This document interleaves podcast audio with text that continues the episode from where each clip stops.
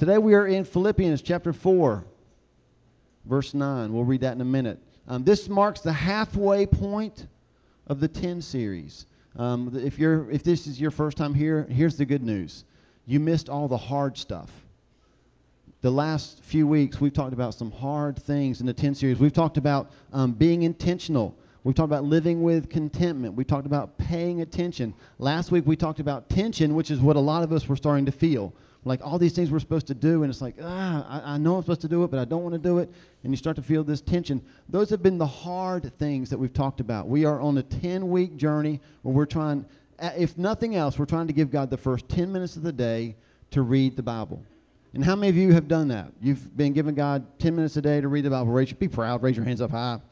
That's right.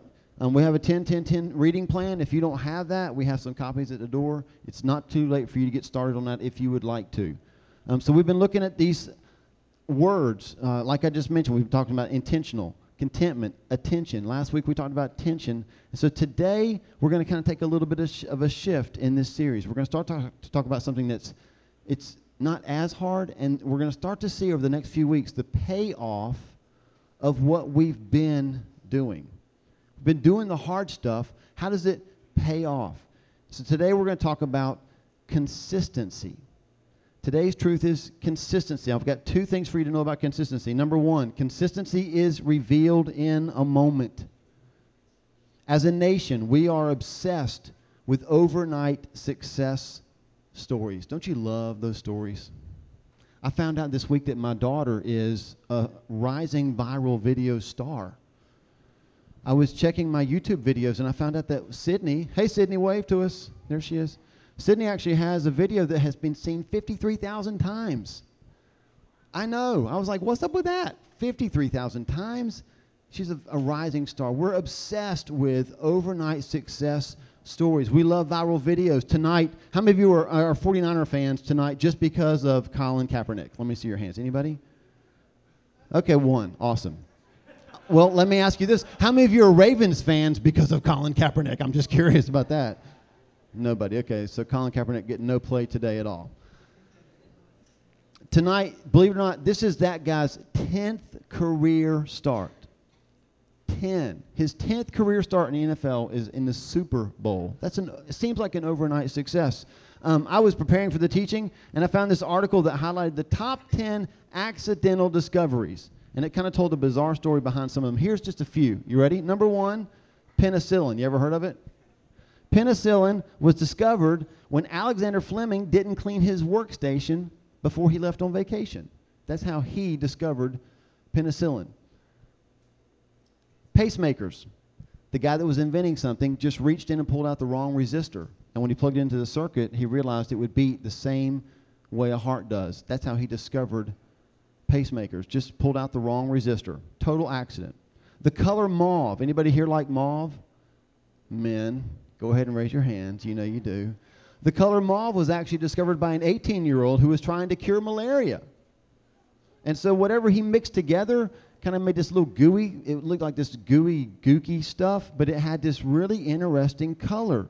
And he loved the color. It was the color mauve. Turns out he invented the first synthetic dye, trying to cure malaria. After a decade of trying to find a way to make rubber easier to work with and resistant to heat or cold, Charles Goodyear discovered the answer when he spilled rubber, sulfur, and lead onto a hot stove. Now imagine this. You've just spent a decade of your life as a scientist documenting everything. You're trying every possible way. You're making notes. And you can't figure any way to make it work. And the way you actually discovered is one day you just kind of, boop, knock over stuff and it mixes on a stove. And when he came back, he realized it hadn't broken down and it could still be pliable. Total accident. Coke. Any Coke fans here? Who likes Pepsi better than Coke? Satan. Coke was the result of mixing a bunch of ingredients together just to try to find a cure for headaches. And no, I could not find if the real ingredient was in there. Everybody wants to know, does it have cocaine? I don't know. Oh, you don't know that unless you tried it. Here's my favorite one. Favorite accidental discovery story is saccharin. You ever used the stuff in the pink, the little sweetener in the pink packet? Here's how saccharin gets discovered. A chemist in 1879 is working on new ways to use coal tar. So he goes to work every day, and he works with coal, and he's trying to figure out how to use it in different ways. And one day, he gets done with work, he goes home, he sits down at the dinner table, and his wife has made homemade rolls. And he's eating his rolls, and she's eating her rolls, and he says, honey, these rolls are amazing. And she said, okay. He said, like, they're really sweet. What did you do to the rolls this time? And she said, nothing. And he said, aren't yours sweet? And she said, no. And she held hers out, and he took a bite of it, and he was like, yours doesn't taste like mine. And he realized he never washed his hands after he'd worked with all the coal. And so he realized something on his fingers was sweetening the roll, and he went back the next day, and he started tasting all the things he had worked with that day until he came across the one combination and realized that's what it was, and that's where you got saccharin. Enjoy the pink packet from now on. It's nasty. This fascination with great moments is not limited to inventions. It's not limited to discoveries or viral videos. It happens in athletics. We'll see it tonight. In a few hours, we'll see a number of examples of consistency in the Super Bowl alone. Not just, now Ray Lewis, this is his last game, right? I think this is game number 229. It's amazing. What a long career, 17 years, but other less famous names as well. There are no telling how many cumulative hours of practice will be represented on the field tonight by all the players. But one thing is true, listen to this. Many will see the glory of the moment and miss the grit of the mundane. Many will see the glory of the moment and miss the grit of the mundane. See, consistency is revealed in a moment. There are moments when we all see something and we go, wow, God, that's amazing. What an overnight success. It's revealed in a moment. It happens a lot within the church. You ever heard a Christian give a testimony and you're just like, that is the best testimony I've ever heard, and you kind of walk out going, God, I want that too. And then you realize that they got that because they spent years with Jesus to get to that one moment. We see the moment, and we want that so badly that we forget that they've paid a price to get there. Write this down under number one. We want the prize of greatness without paying the price of greatness. Now, right now you're thinking, I thought you said this was going to be a good message. I don't understand. I thought it was going to be encouraging. It is encouraging. It's encouraging. We want the prize of greatness. We just don't want to pay the price of greatness. And the price that we have to pay is consistency. And the spotlight reveals who has paid it and who hasn't. Consistency is revealed in a moment. Here's number two. Here's the second truth about consistency. But it's practiced over time. Consistency is practiced over time. There's not any shortcut here. The people who have succeeded, they know it. Louis Pasteur, he said this. He said, chance favors the prepared mind. Napoleon Hill, he was quoted as saying this, patience, persistence, and perspiration make an unbelievable combination for success. Okay, y'all don't know who those guys are. You ever heard of Bruce Springsteen? Okay, even he knew it. This is what Bruce Springsteen said. Getting an audience is hard. Sustaining an audience is hard. It demands a consistency of thought, of purpose, and of action over a long period of time. Let's just translate all those quotes, okay? Here's what they mean. Big moments happen if we don't quit in the boring moments. Big moments happen if we don't quit in the boring moments. You ever been bored? It's hard to be bored. Anybody here suffer from ADD, or as we like to call it, ADOS, attention deficit, ooh, shiny. It's hard to be bored. I mean, we want to have constant interaction, something always going on. It's hard to be still. The Bible says if we can be still, we will know that He is God. There's a lot of power in learning to be still. It's hard to do that. But big moments happen if we don't quit in the boring moments. Again, think about tonight. We're going to watch the Super Bowl. Someone's going to have an amazing game tonight, and at the end they're going to be the MVP, and they're going to be given a car, and they're going to be given lots of money. And kids all over the country that play football are going to watch that, and they're going to go, I want that. And then they're going to quit their team next year. Well, why are you quitting football? I don't want to play when it's 95 degrees outside. It's hot. It's stupid. It's boring. But I thought you wanted to be the MVP of the Super Bowl. Oh, I do. And I'm going to be. How are you going to make that work? It's just going to happen. I believe. How many of you know it's not going to happen?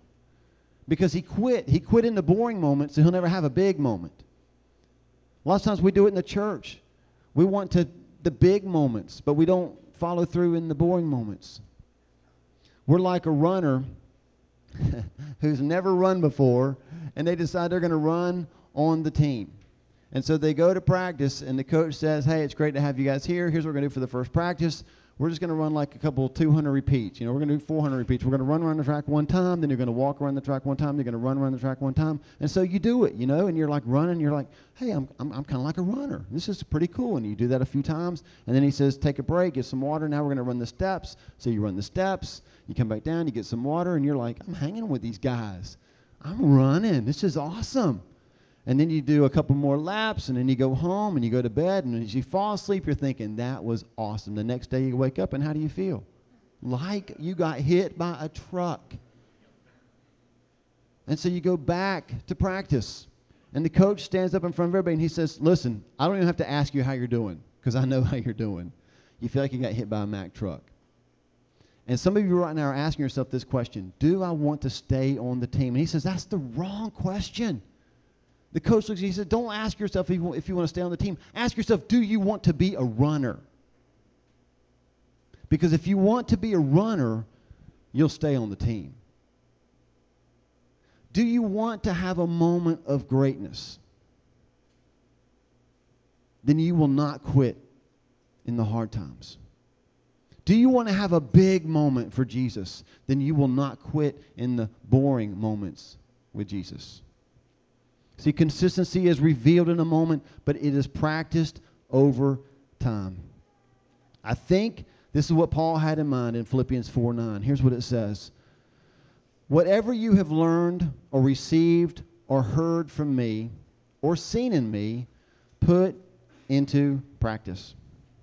Now, here's Paul, right? He's writing this letter to the Philippians, and if you read a few chapters earlier, you've heard this. Paul stood up and basically said, I was the man.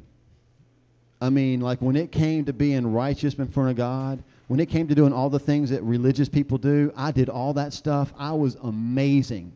I was the man. If you want to put up a statue of best Christians ever, put me up there.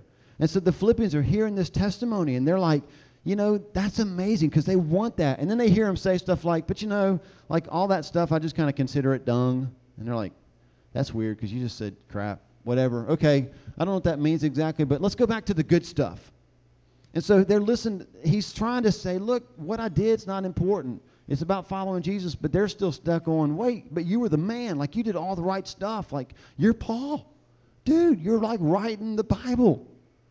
We want to be like you, Paul.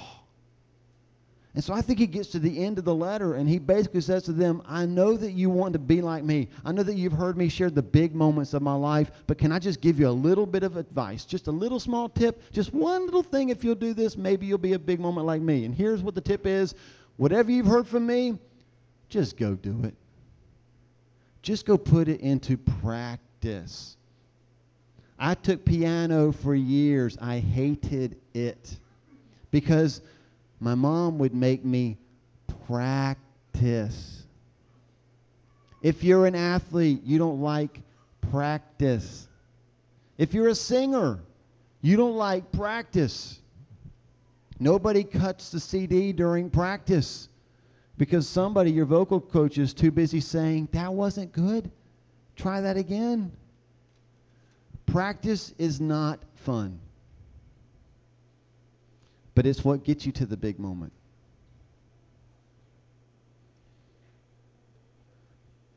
Our greatest moments are simply the result of consistency in the not-so-great moments.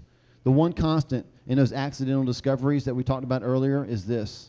They were prepared. I mean, they were all accidental discoveries, right? I mean, when you're, like, spilling stuff onto a hot stove and inventing what makes your family a billionaire – We all want that. Like some of you I know right now, you're going to go home and spill things on your stove just to see what happens so you can patent it and become a billionaire. But see, that's just you trying to copy a moment. But the truth of the matter is, for a decade, he had been looking for something. He was in a position. He had been faithful, and he had a big moment. All of those discoveries took place because people were actually doing science.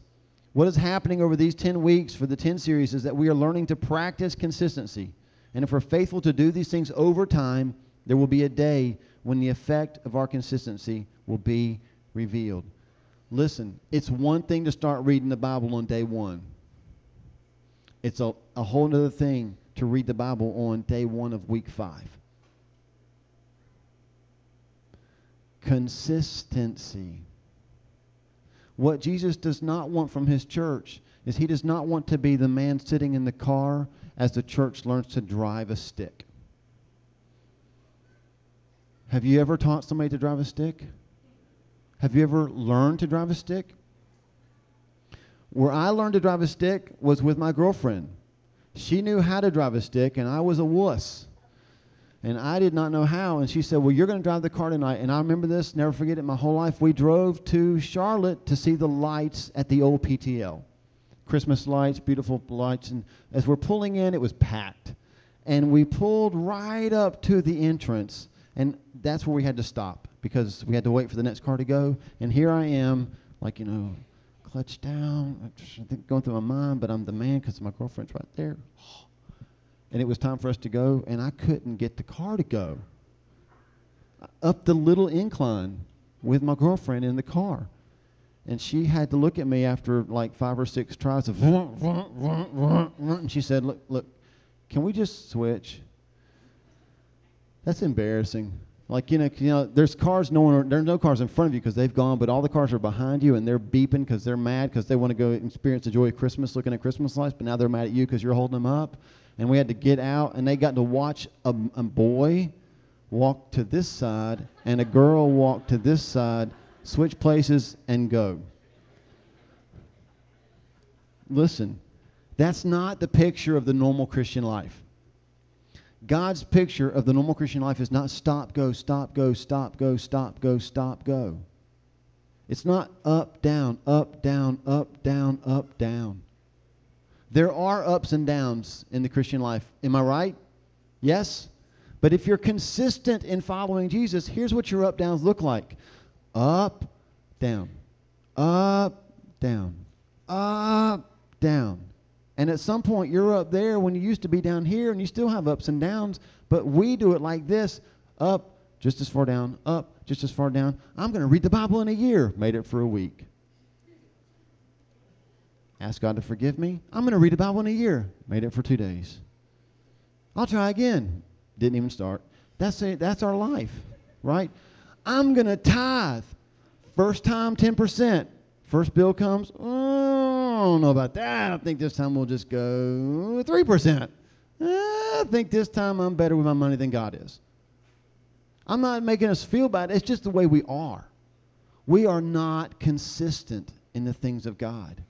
And because we're not consistent in the things of God, we never get to experience the big moments that he has for you. He has big moments for you.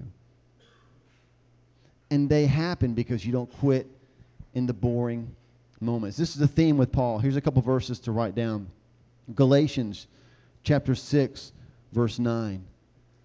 He basically says this, don't give up. Your consistency will be rewarded.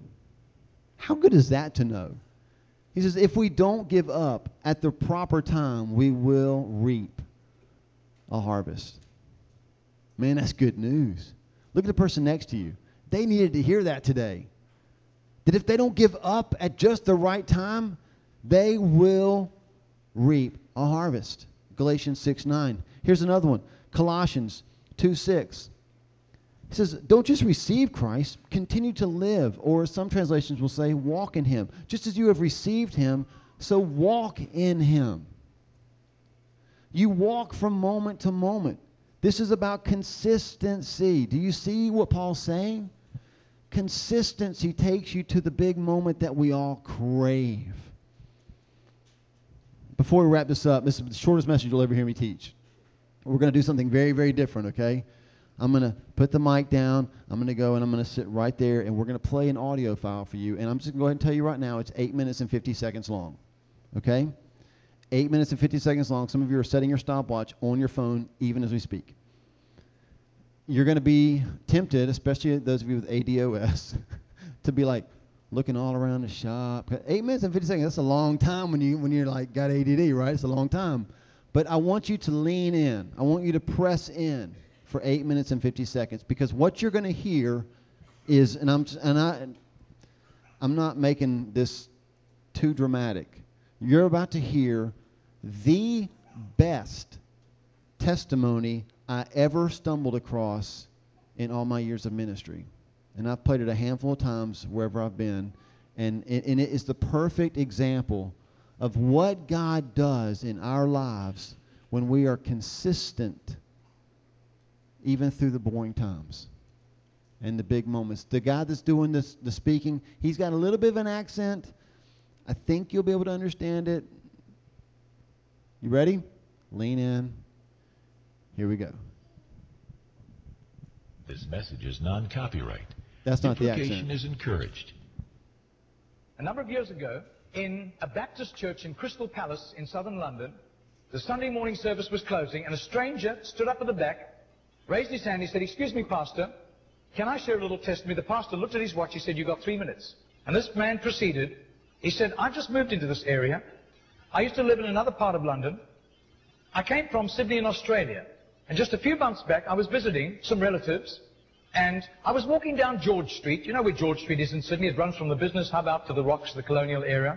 And he said, a strange little white-haired man stepped out of a shop doorway, put a pamphlet in my hand, and he said, "Excuse me, sir, are you saved? If you die tonight, are you going to heaven?" He said, I was astounded by those words. Nobody had ever told me that. I thanked him courteously, and all the way on British Airlines back to Heathrow, this puzzled me. I called a friend who lived in this new area where I'm living now, and thank God he was a Christian. He led me to Christ. And I'm a Christian, and I want a fellowship here. And Baptists love testimonies like it. Everyone applauded and welcomed him into the fellowship. That Baptist pastor flew to Adelaide in Australia the next week. And 10 days later, in the middle of a 3-day series in a Baptist church in Adelaide, a woman came to him for counseling, and he wanted to establish where she stood with Christ. And she said, I used to live in Sydney. And just a couple of months back, I was visiting friends in Sydney, doing some last-minute shopping down George Street, and a strange little white-haired man, elderly man, stepped out of a shop doorway, offered me a pamphlet and said, "Excuse me, ma'am, are you saved? If you die tonight, are you going to heaven?"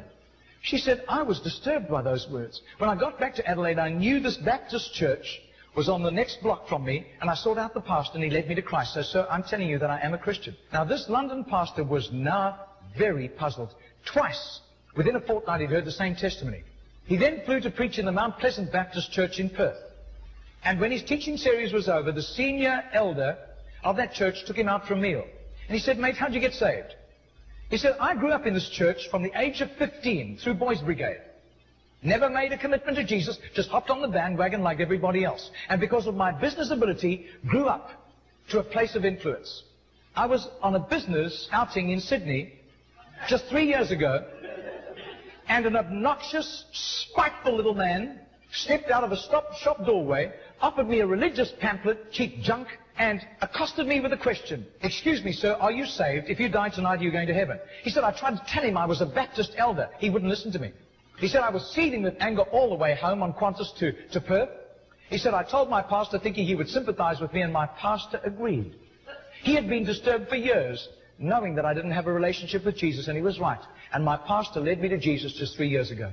Now, this London preacher flew back to the UK and was speaking at the Keswick Convention in the Lake District. And he threw in these 3 testimonies. At the close of his teaching session, 4 elderly pastors came up and said, we got saved between 25 and 35 years ago, respectively, through that little man on George Street giving us a tract and asking us that question.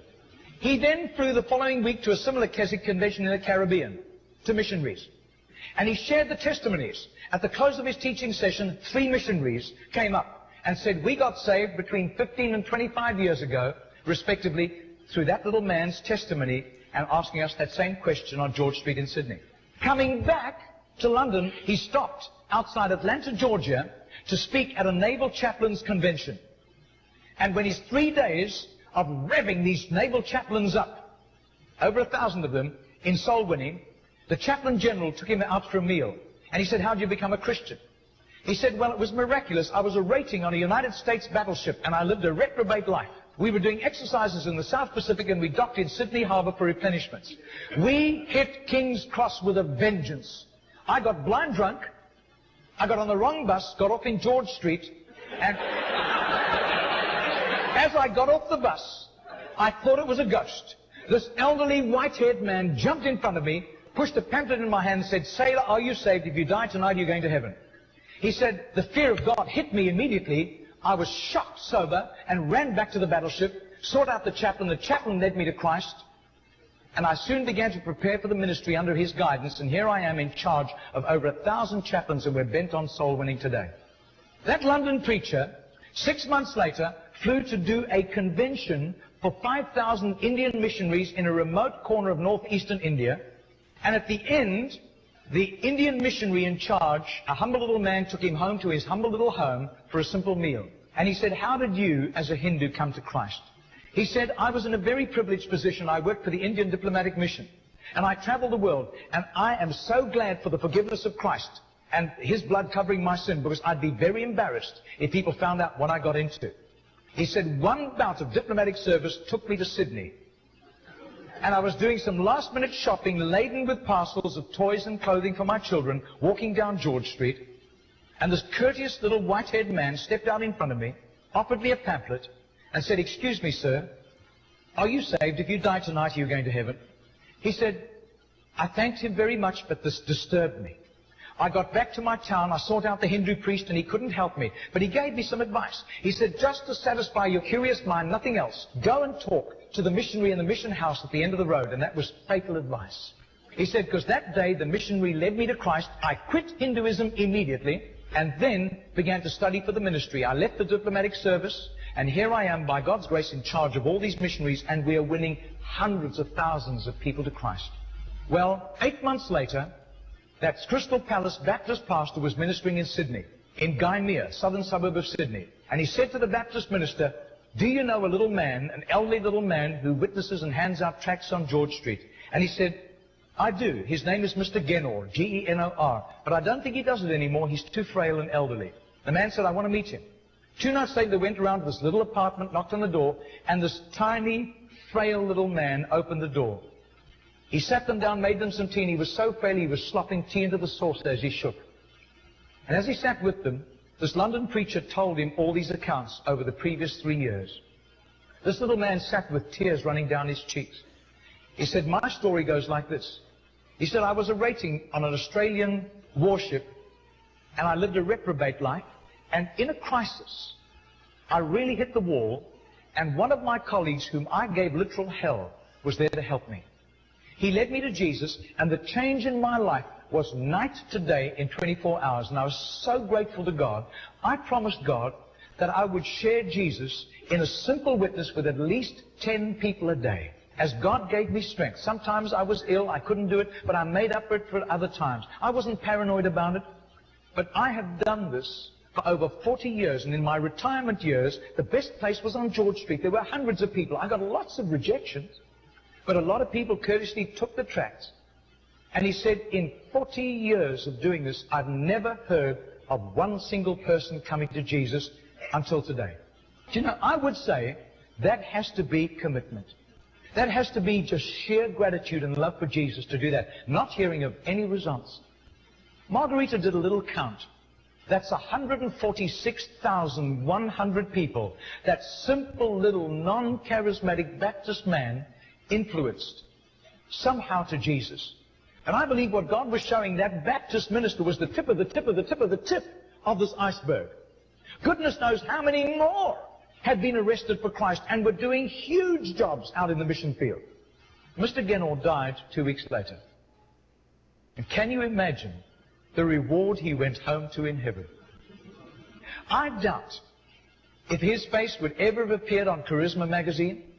I doubt if there would ever have been a write-up with a photograph in Billy Graham's Decision magazine, as beautiful as those magazines are.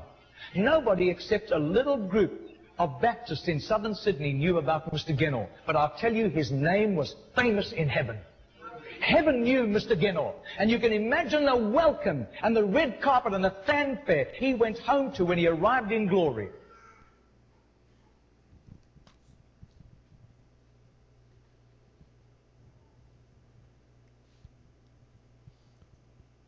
Mr. Genor understood the big idea today. We complete what we repeat. We complete what we repeat. Lots of people start things, fewer people finish. It is the faithful consistency to repeat spiritual disciplines that leads to God's will and purpose in your life being completed. We complete what we repeat. Listen to this statement. Consistency reveals that we are Christians, not just people doing Christian things.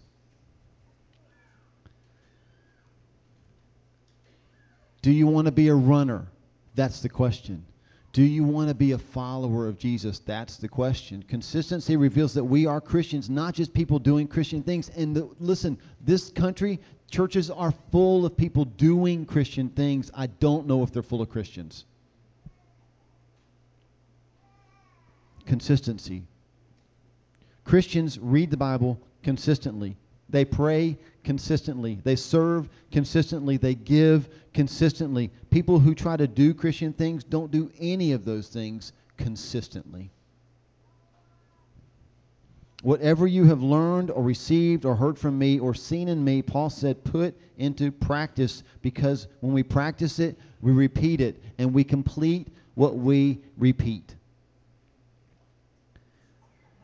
Some questions to think about. Some questions to talk about with your family, some questions to talk about in your community group. If you got a sheet of paper with the outline, these questions are on the back of your sheet. You can take it home with you. Look them over, talk about them, come back to your community group prepared to talk about them. Question one, am I willing to be consistent for a lifetime in order to be recognized for a moment? Am I willing to be consistent for a lifetime in order to be recognized for a moment? Even Jesus was prepared for 30 years in order to be public for 3. And those 3 years, in the eyes of most men, ended poorly. Are we willing? Are we willing? Mr. Genor was a consistent witness for 4 decades without seeing any fruit. Which begs the next question. Here it is. Is my love for Jesus all the motivation I need to walk with him consistently? That's hard. Do I love him enough just to simply walk with him consistently and not need anything else from him? What gets us through the down, the dry, and the mundane times? This is a matter of will first, emotion second. And here's the last question. Am I so thankful for Jesus saving me that I can live in peace with nothing more from him? Look, I got to wrestle with that question. I can't help you. You got to wrestle with that. But what did Paul say at the end of Philippians 4:9? He said, whatever you've seen from me, put into practice, and the God of peace will be with you. Because it takes peace to do this stuff. You're going to have peace. And I got to ask you the question one more time. And then we're going to take communion. And during communion, you could ask yourself the question again. Here's the thing. Am I so thankful for Jesus saving me that I can live in peace with nothing more from him? Or are we always going to be the little baby birds going more, more, more, more, more, more, more, more, more? Or am I so thankful? Am I so full of gratitude for him saving me that I'm like, God, anything else you do for me is just icing on the cake? 4 decades. Handing out tracts, never hearing of anybody ever coming to know Jesus. Why'd you do that, Mr. Genor? He says, one reason. I was so grateful for the salvation that Jesus gave to me. Am I thankful enough for him saving me that I would need nothing else from him? At all. Can I just give you a really hard word as an American Christian?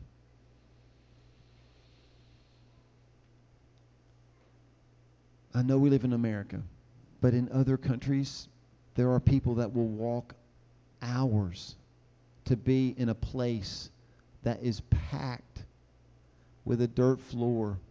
They get nothing out of it except just a chance to be with Jesus and with others who are just as thrilled that Jesus has saved them.